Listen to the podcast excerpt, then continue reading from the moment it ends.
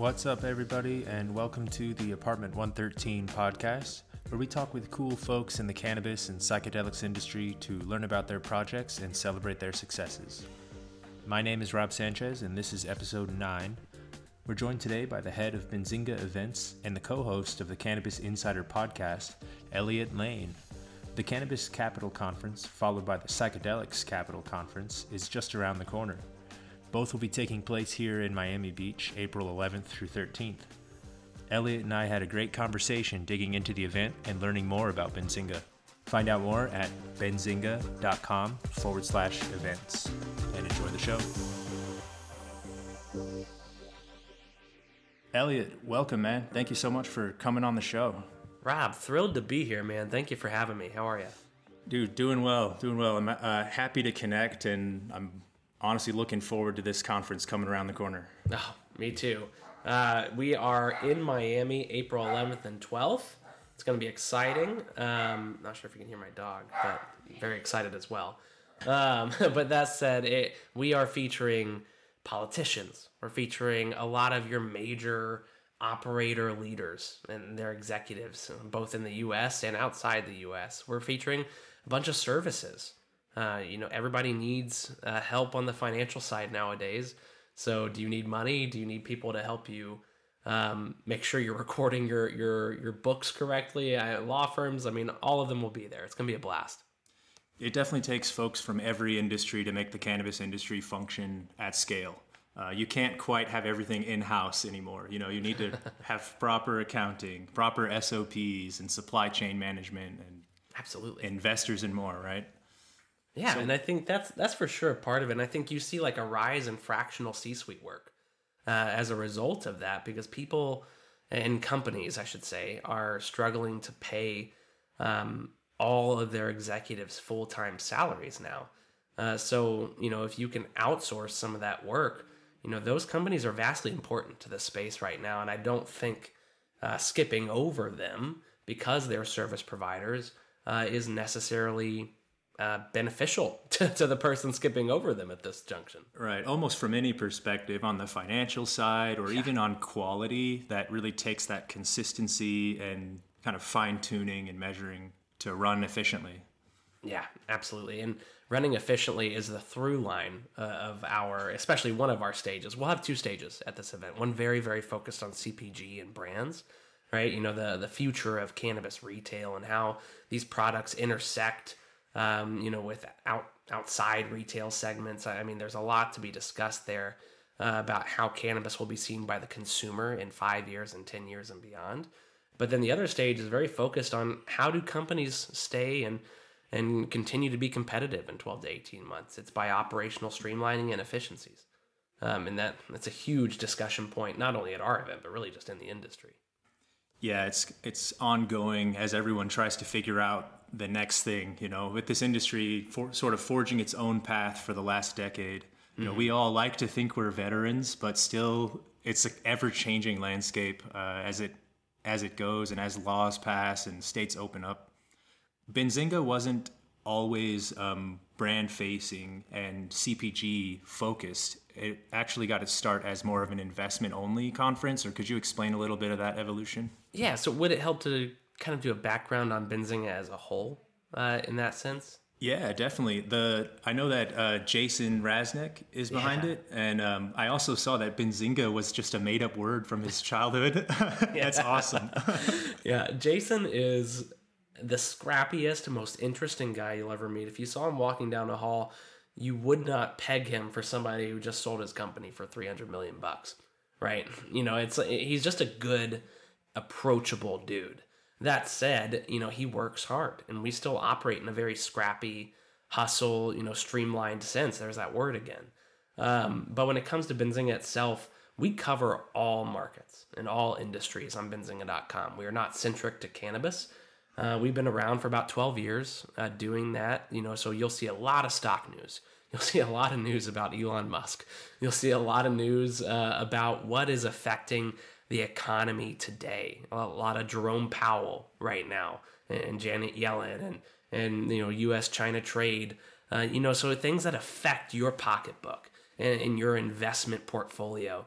that's that's who we are. Is we want to help the individual grow their wealth, uh, and we're there for for the individual. You know, we're not necessarily a site for institutions and investor institutions, albeit we encourage them to come to our site too, of course. Uh, but we are the site for retail investors and for individual people like you and me uh, to, to really better their financial health. So, you know, that in mind, that, that's who we are as a company. These events you know, are um, products of us being willing to dive into emerging markets like cannabis, like psychedelics, like fintech, like crypto. Um, and, and those markets in particular, there's a lot of interest. And, and, you know, people will come to a site like Benzinga to learn a little more, to, to see, you know, should I invest in cannabis stocks right now? Uh, is it a good buying opportunity that they're so low? Um, you, you, know, there's a lot of different right. content out there, right? I'm not going to just, you know, give you financial advice. That's not what we're here for, but we are here to provide you the full context of what's happening in the industry. And I will clarify in the cannabis space, a lot of people think we're, we're corporate, uh, you know, publication, you know, supporting MSOs and, you know, we, we hate the original cannabis industry. We will cover, you know, A, we're A, we're a media organization. So we're going to cover both sides. But we're also going to cover news that moves the industry, right? And, and the I companies see. that yeah. move the industry are the ones with the largest balance sheets at the end of the day. And with that being said, we cover new company launches, product launches for private companies in California. And, you know, we try and cover all of it as best we can. Uh, but, you know, our cannabis news desk is a team of four people actively writing, and they push out 30, 40 articles a day. So, it, you know, we are a huge like media platform with several million people reading our cannabis articles a month. Um, but it, it just goes to show you that we aren't trying to play one side of the aisle. What we are trying to do is provide the most up to date news from a financial and economical sense to our investor community. Right, right. And I can see how that may have a perspective sometimes that it's playing away from a legacy market or yeah. more into the pocketbooks. But I totally understand the perspective there on, you know, the reality of what's what's shaking the industry and how things actually change. And it takes these MSOs and giant companies to really get it done and have the backing to you know involve the mm-hmm. state, involve any speakers and representatives and and much more there. You know, and yeah, uh, there's value on both sides. You know, I, I, have used the Benzinga cannabis site for the last few years constantly. Yes. It's a it's partially like a homepage, just checking on the lay of the land understanding if I missed anything that's going to uh, impact like uh, compliance and things like that that I used to work in a little heavy, a little more heavily. Um, mm-hmm. You know, knowing about Metrc and BioTrack and following their their litigation and state process has been a little bit of a battle and a good consolidation of the landscape for these emerging industries is always needed. Um, providing some resources and, and guidance uh, across the board, and especially been interested in seeing the psychedelic side start to spin up. It's um, very intriguing having a little bit of a, a psychonaut background myself. Um, uh, I'm excited to see what happens here as the industry matures there, but also maybe a little a little tentative to be honest. So I'm I'm looking forward to that element of the conference um, mm-hmm. down in Miami. It's exciting. Uh, I mean, the, I'll have conversations with some of these psychedelic companies, and my I'm blown away by uh, how much potential there is in this medicine. Um, eh, you know, for people to just conquer their addictions, kind of clear the slate and yeah.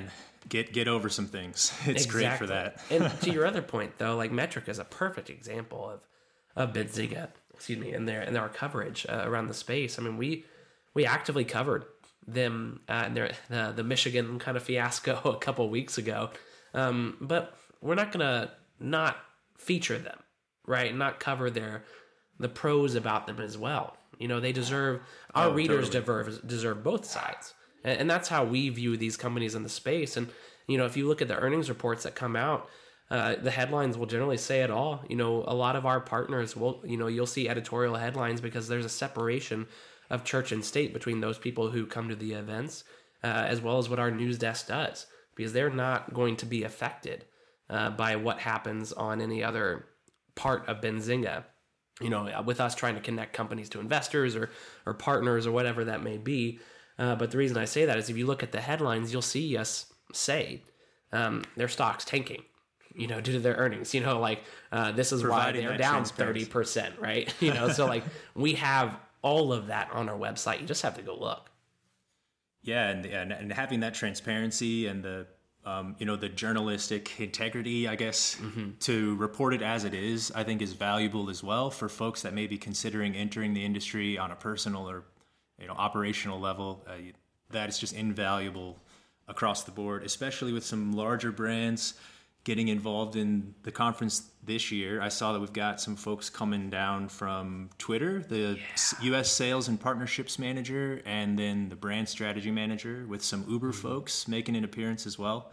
Um, yeah, Talking about Twitter ads and the changes around the corner there, I think that industry's been waiting a long time for a social media platform to kind of open the open they the horizon. absolutely are. Yeah, this is this is huge. I think, and this is the first cannabis conference Twitter will be ever be at. And as of recording this episode, this as of this morning, it seems Elon is aware that they're speaking at our conference, and he's thrilled about it.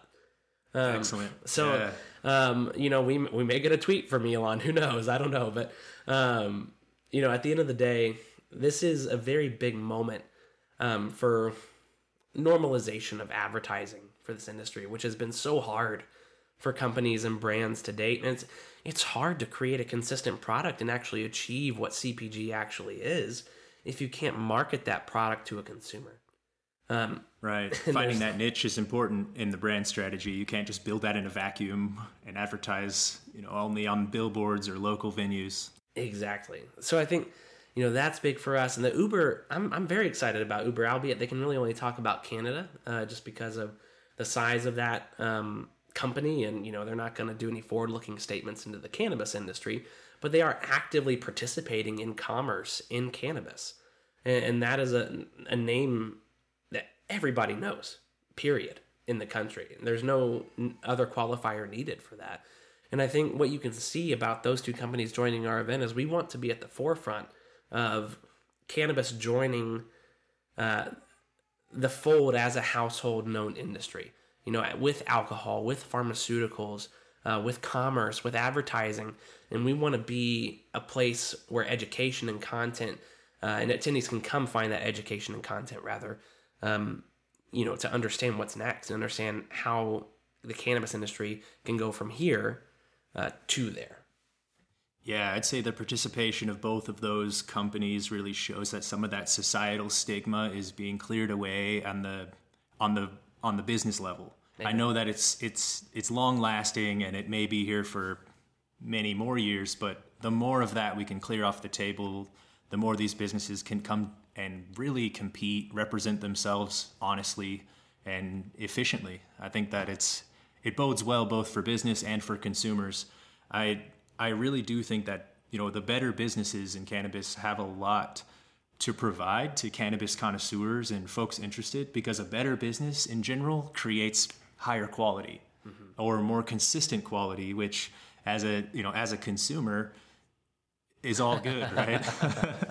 So there's a i think there's a win-win there in the uh, in the bringing in those bigger brands because there's a lot of strategy and knowledge and and very intelligent folks in those industries that maybe have been hesitant about touching cannabis or crossing that green line and um, seeing twitter do that maybe we'd see some other companies or the dominoes may start to fall um, faster than we'd expect Well, and Rob, I think this is where you could probably, you know, I, I talk about this quite often on my show, is the education around cannabis and how cannabis can be used, you know, in a number of different senses. The the education from this industry, to me, is lacking. Um, and you know, I so ironically back to the conference, Montel Williams agrees with me. We had him on discussing Twitter on our live stream uh, about a week ago, maybe maybe a week or two ago. Um, but he is overall unimpressed with how the cannabis industry has developed itself. You know, and- of came and- out of the basement Yeah, and, and I- nobody really paid attention for a while yeah, exactly. And I think, you know, for me, I, I think the cannabis industry is incredible. You know, so I'm you know, I, I don't need to clarify too much past that, but I think the education has really been centric to um, trying to understand strains and, and terpenes and you know like where products are for the consumers that have supported the industry to date. But if you want to introduce new consumers, we need better education around edibles, around the health and wellness side, um, you know, around the medicine that it can be, um, and not necessarily focus on just the intoxicating part of it, um, which Right. is a valid part of this industry. Uh, I do want to say, but you know, for for me, Rob, I mean, you're welcome to disagree with me on that, my friend. I actually have no issue with that. Um, I just feel like the education needs to take several steps forward before normalization is accepted. Yeah, really, in helping with the the therapeutic understanding, you know, Yeah. moderation, how to how to work cannabis into your life. There's a lot of knowledge there that comes before nerding out about the cultivars or the terpene content or the the different kinds of effects that uh, you know a connoisseur minded consumer may think is everything about the product or is like the only important thing many folks are busy you know working the day to day they don't necessarily have the interest or there's probably not a need per se for those different levels of consumers. And I think CPGs have solved that by offering quality at every level, at offering knowledge at every level. It doesn't matter where someone comes to the industry, whatever that be, there's a level or a, a way for them to approach it.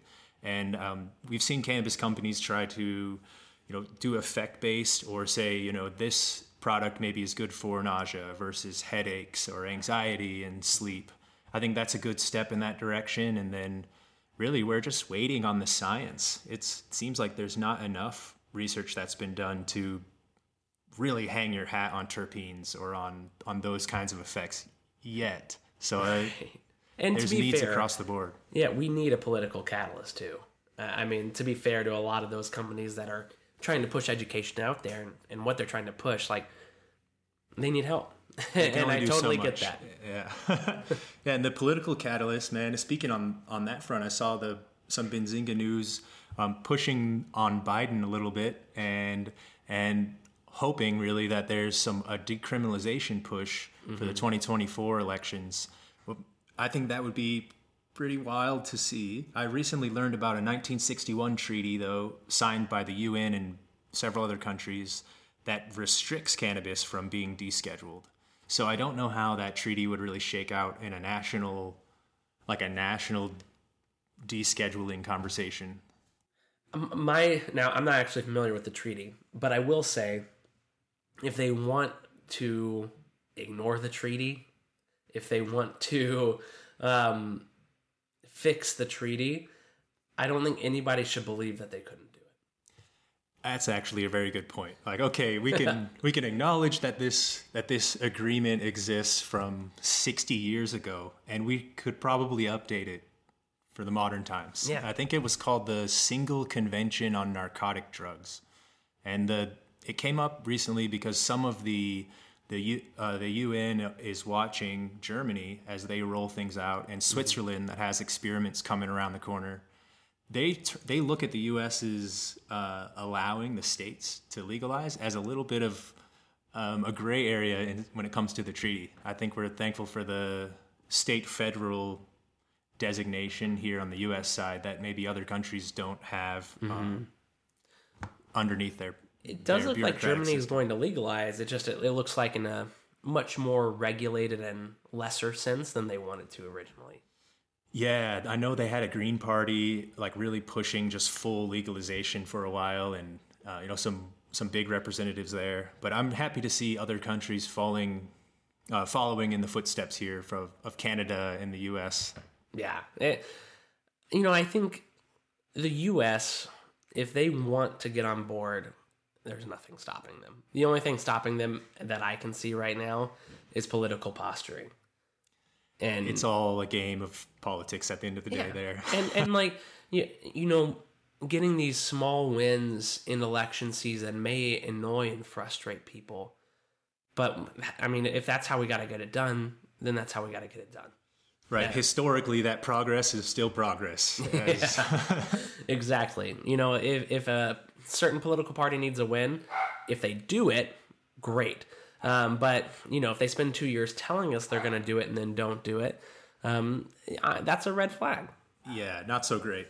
yeah, right. exactly. But we will have several politicians at the event on April 11th and 12th. And I will point out, y'all, if you all can't make the event, we'll have all this content available on our socials and uh, on our website post event as well. But uh, of course, we want you know everybody to experience experience this in person, especially if you're a cannabis professional. Because if you do, I guarantee you the networking is somewhat life changing. Um, you know, if you haven't been to an event, especially the people you meet in two days at an event is is more networking than you can get done in months not going to an event. And that's just uh, at events across the board, not just at Benzinga specifically. Yeah, no, I, I definitely agree with that. I, I am a little bit more introverted uh, than extroverted, and I find events sometimes stressful. But the the networking and the ability to be face to face and really represent yourself truly, rather than just cold calling via email or just reaching out on LinkedIn, is uh, completely worth it. I'll throw my hat in that ring. Um, I've I've learned to love conferences over the last few years after starting with trade shows and getting overwhelmed by a few MJ BizCons early on. Uh, well, I feel like I'm old hat on them now, and uh, I, am starting to get some conference friends and folks I see at these conferences um, as the business evolves and the industry changes. Yeah, and I, you know, we try and offer as much guidance as possible, you know, and as much help. Like people can set meetings with the rest of the attendees now. Like I you, saw that app, um, mm-hmm. Brella, I believe. It's yeah. uh, that's awesome, man. You can s- basically select your topics and then say whether or not you'd like to find a mentor or be a mentor, mm-hmm. or if you're looking for investment or would like to invest. I think that really helps attendees get some of that initial groundwork laid, so maybe they can know where to focus their networking efforts Absolutely. as well. I think I probably could have used something like that my first cannabis conference. well, and we're so the two pillars of our events, you know, it's content and networking. You know, and I, I know that sounds very well, duh.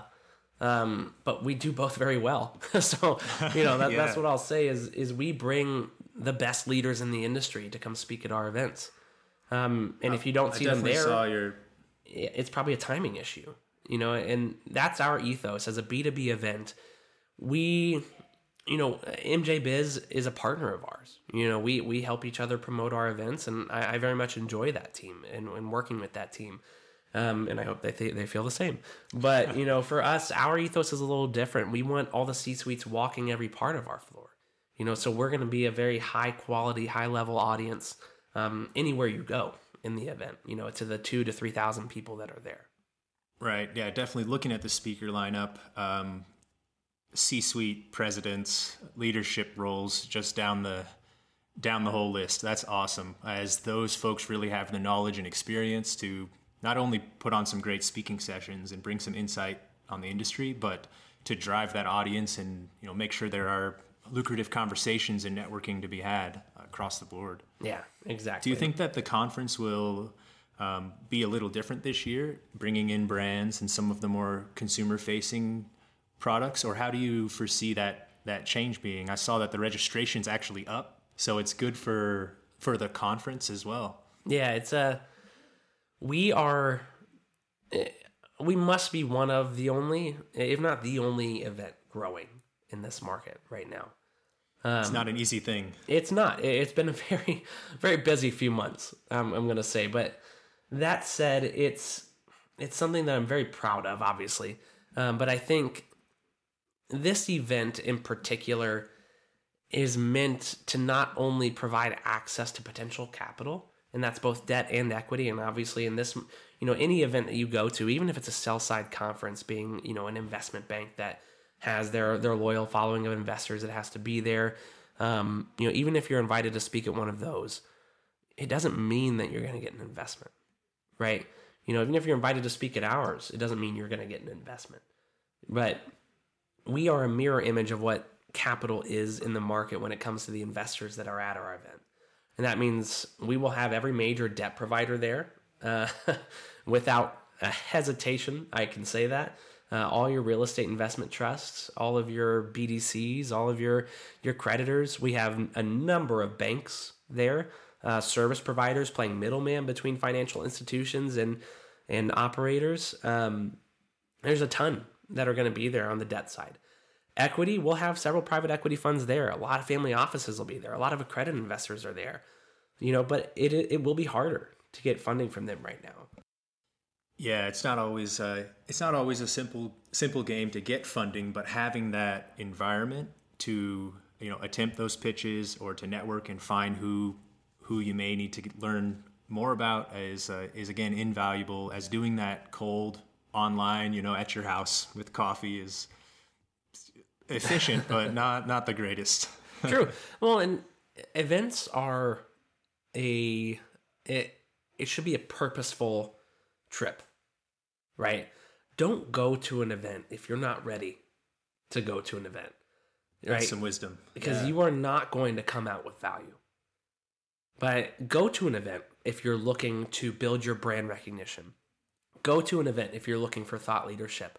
Um, go to an event if you're looking to uh, for vendors or services, or go to an event if you're looking for investors and you're ready for that.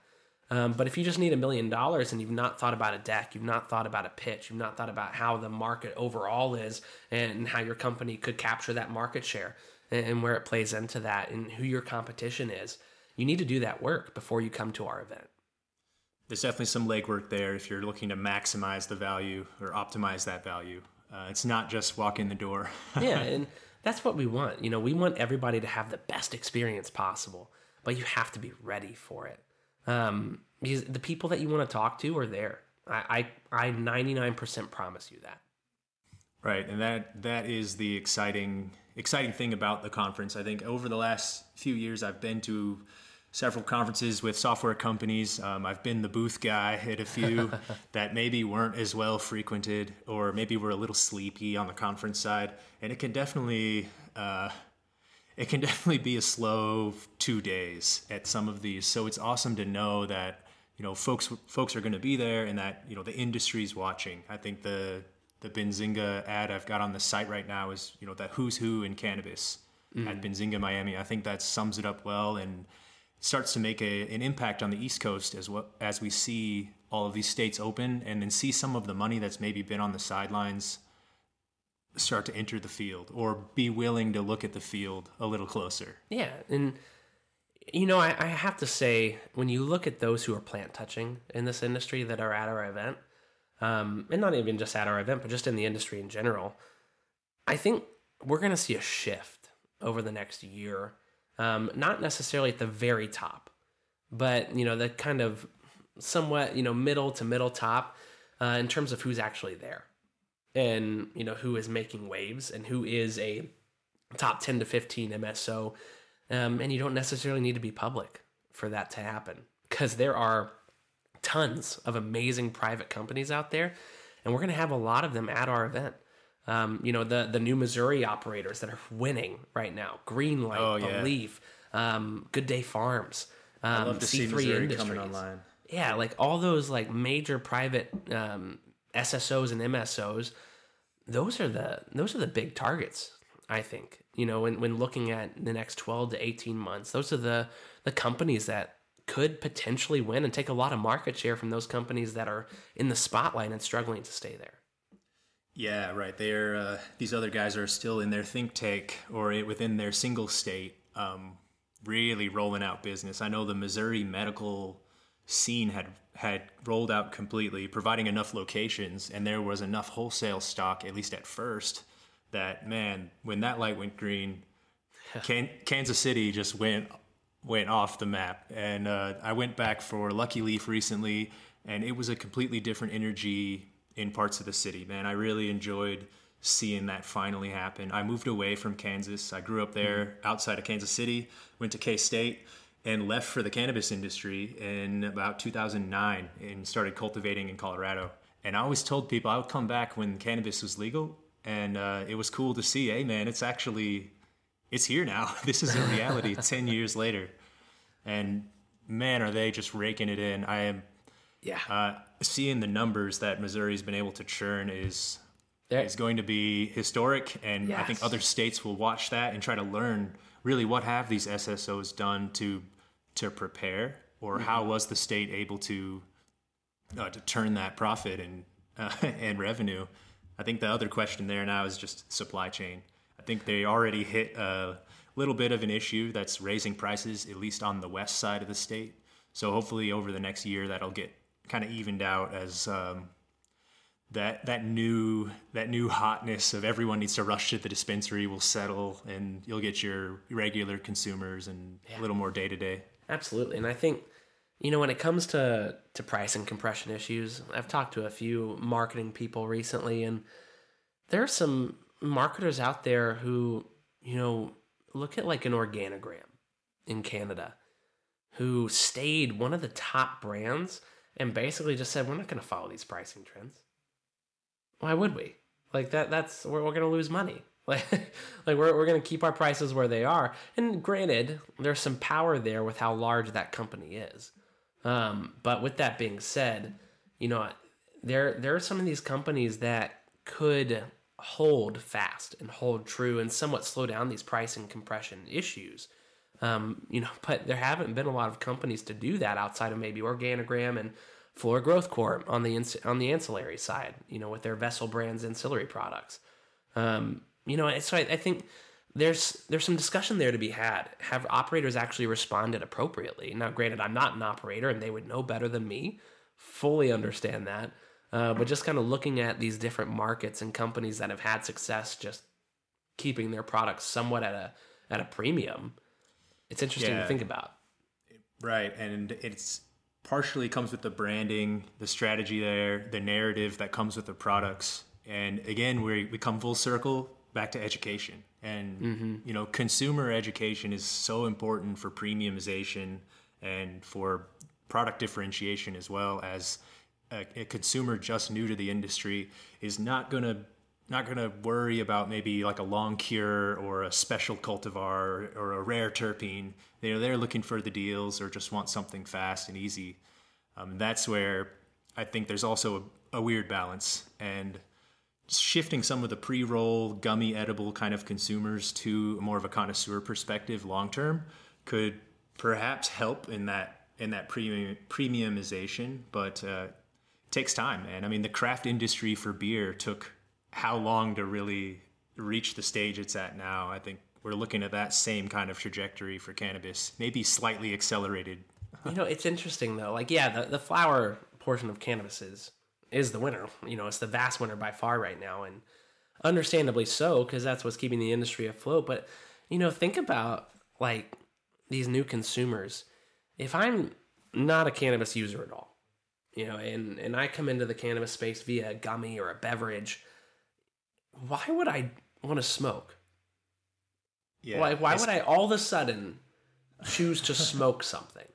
After you've been eating the delicious, different fruit flavored gummies. Yeah, I just think there's like some consumer behavior that companies aren't, net, they, they feel like gummies are a funnel to smoking. And I feel like there's a gap there.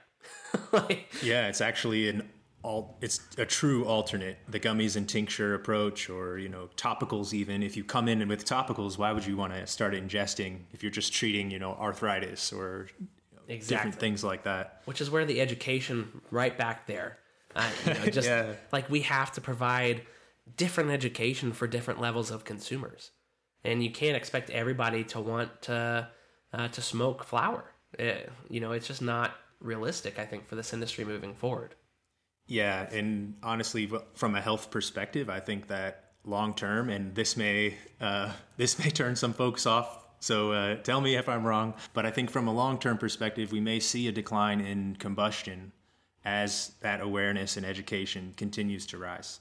Maybe um, percentage wise, I you know I don't know that you'll see a decline in like sales, right? But like right, percentage of the right. overall usage in the industry if you get those new consumers coming in, which everybody should want, right? We want new consumers coming in because uh, like that top 20% in most retail markets now uh, is the the group of people that buys 80% of your product right pareto principle coming true again exactly so you want those people uh, coming in and maybe increasing that that 20% you know pushing those top 20% consumers a little bit from consumer share, market share of the consumer. I don't know. I don't. I don't know how to finish that, but uh, it, it's just interesting. These are all the conversations we're going to have next week uh, at the yeah, event.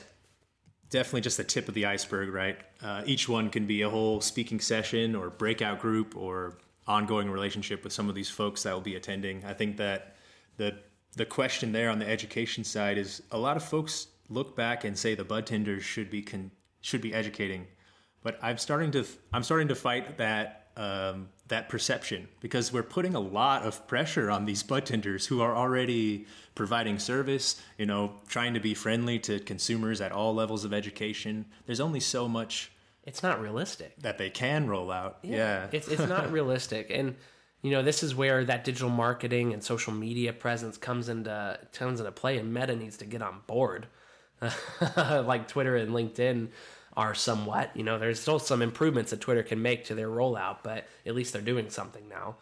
Um, you know, but most people that are bud tenders, like, are, are similar most likely to most people who are in retail. You know, folding. You know, you know, kind of selling clothing, or that are bartenders or servers in a in a in a restaurant. If they want to be good at their job, they'll learn the product they're selling. Um, it doesn't mean they're but they're not going to provide Right, or they're not going to provide that sommelier level. Yeah, it's not um, realistic knowledge. Yeah, you know, and and I think everybody thinks that the bud tenders are these long-term consumers who are super passionate about weed, but I, you you can't have that as a job description. it's just not like you're not gonna you're not gonna find as many people as you think you will. Yeah, definitely, and especially with the um, like you know in the trim room and at the bud tender line, it's a great it's a great entry into the industry, and a lot of folks may find that as like an early role where they're interested in other things and they're you know continuing to learn more. But still, there's folks who just they need a constant. Um, they need a job. They need to provide for their family, and yeah. you know it's a great industry to be a part of right now as it's actually growing and expanding and I think overlooking that and saying that everyone should be educating is uh, uh, definitely a kind of where the industry can go off the track a little bit. Well, and then you got to start talking about compensation. Right. right? Yeah. Like if you want them exactly. Like, are we compensating bud tenders appropriately? Because this industry is not doing so hot, and when it comes to workforce right now. Yeah, yeah, that's a I think that's a good session for the next Benzinga. no, well, you know, we're we're talking about that with a few leaders like Vangst and, and Cannabis team, and we're actually going to bring in an employment lawyer from Michigan to chat about engaging the workforce, the cannabis workforce, amidst a capital crunch. So that's Excellent. that's a session for operators to not only figure out how to plan your hires and fires, right? You, you know, any good business, you know, if you're not firing appropriately and maybe somewhat consistently as needed, I should say, you know, then you're going to have to do it in bunches eventually. And that's what yeah. we've seen with a lot of these MSOs is they fire a hundred people at a time. Right, right. Or this copycat kind of software approach. Uh, I was recently part of one of those bunches for a point of sale company. yeah, it's not great. yeah, it's it's really, you know, I think that type of planning your workforce efficiently for the next year, as well as protecting them, is something that everyone in this industry needs to get better at. Yeah, and again, bringing in that knowledge outside the industry, not having to go green on everything, and relying on some of these folks who've been experts in their fields, you know, for other industries and other niches to, you know, come in and help. Now, I think is it's a wonderful opportunity for the industry overall, and uh, you know, Benzinga definitely looks like it's going to be a catalyst for a lot of great business and a lot of great conversations here soon. That's the goal, man. And that's what we want. We want everybody to come to the beach and do some business. there you go. like that yeah. that is the ultimate goal. We want everybody to leave our event with business cards, with uh, things they didn't know the two days before they came. Um, there's a, there's a lot of different reasons to come, but I promise you, there is a reason for you. Uh, you know, at least one. That said, I still go back to, you know, come when you're ready. I think that's good to do the legwork and make sure you're uh, ready to present or ready to talk and uh, and network. And, well, thank you, man, for for coming on the show today. I really appreciate your insight and wisdom. Um, the work on the podcast is is amazing. So keep up all that good stuff on your side. Now, Rob, can, we're gonna have to have you on. Offer is out there, my friend. We'll definitely follow up on that one. And uh, in the meantime, where can folks learn more or get signed up for the conference here coming in Miami. Yeah, so we're all very accessible. You know, we are a team of 10, 15 people putting on one of the best events in the industry, but we will all respond. Uh, it's Elliot Lane at benzinga.com, E L L I O T L A N E at benzinga.com. Um, my CEO is Jason at benzinga.com. You know, uh, if you want to email to inquire about tickets, events at benzinga.com. So there's several email addresses for you all to use. That said, if you want to go in for tickets, bzcannabis.com. bzcannabis.com and a code uh, just for listeners of this podcast. We have Elliot 30, E L L I O T 30. Um, you can use that for 30% off a GA or a VIP ticket. But we would love for everybody to be there. We want this to be the most effective event possible. Uh, so we want to hear from you. We want to hear what you're looking for. We want to hear feedback after the event. Uh, we're always striving to be better. Yeah, thank you again, Elliot. I'm, I can not wait to get down there with Apartment 113. We're going to do some on the ground re- recording. We're going to have some daily articles about the different networking sessions and definitely uh, get the full experience there. So thank you again, man. Yeah, thank you, Rob, for having me. Appreciate you, man.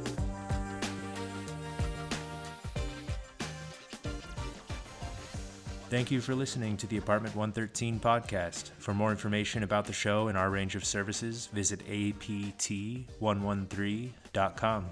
We offer cannabis operations consulting, agile product management for software development, and connoisseurship services and events. With over a decade of experience in the cannabis industry, Apartment 113 is here to help.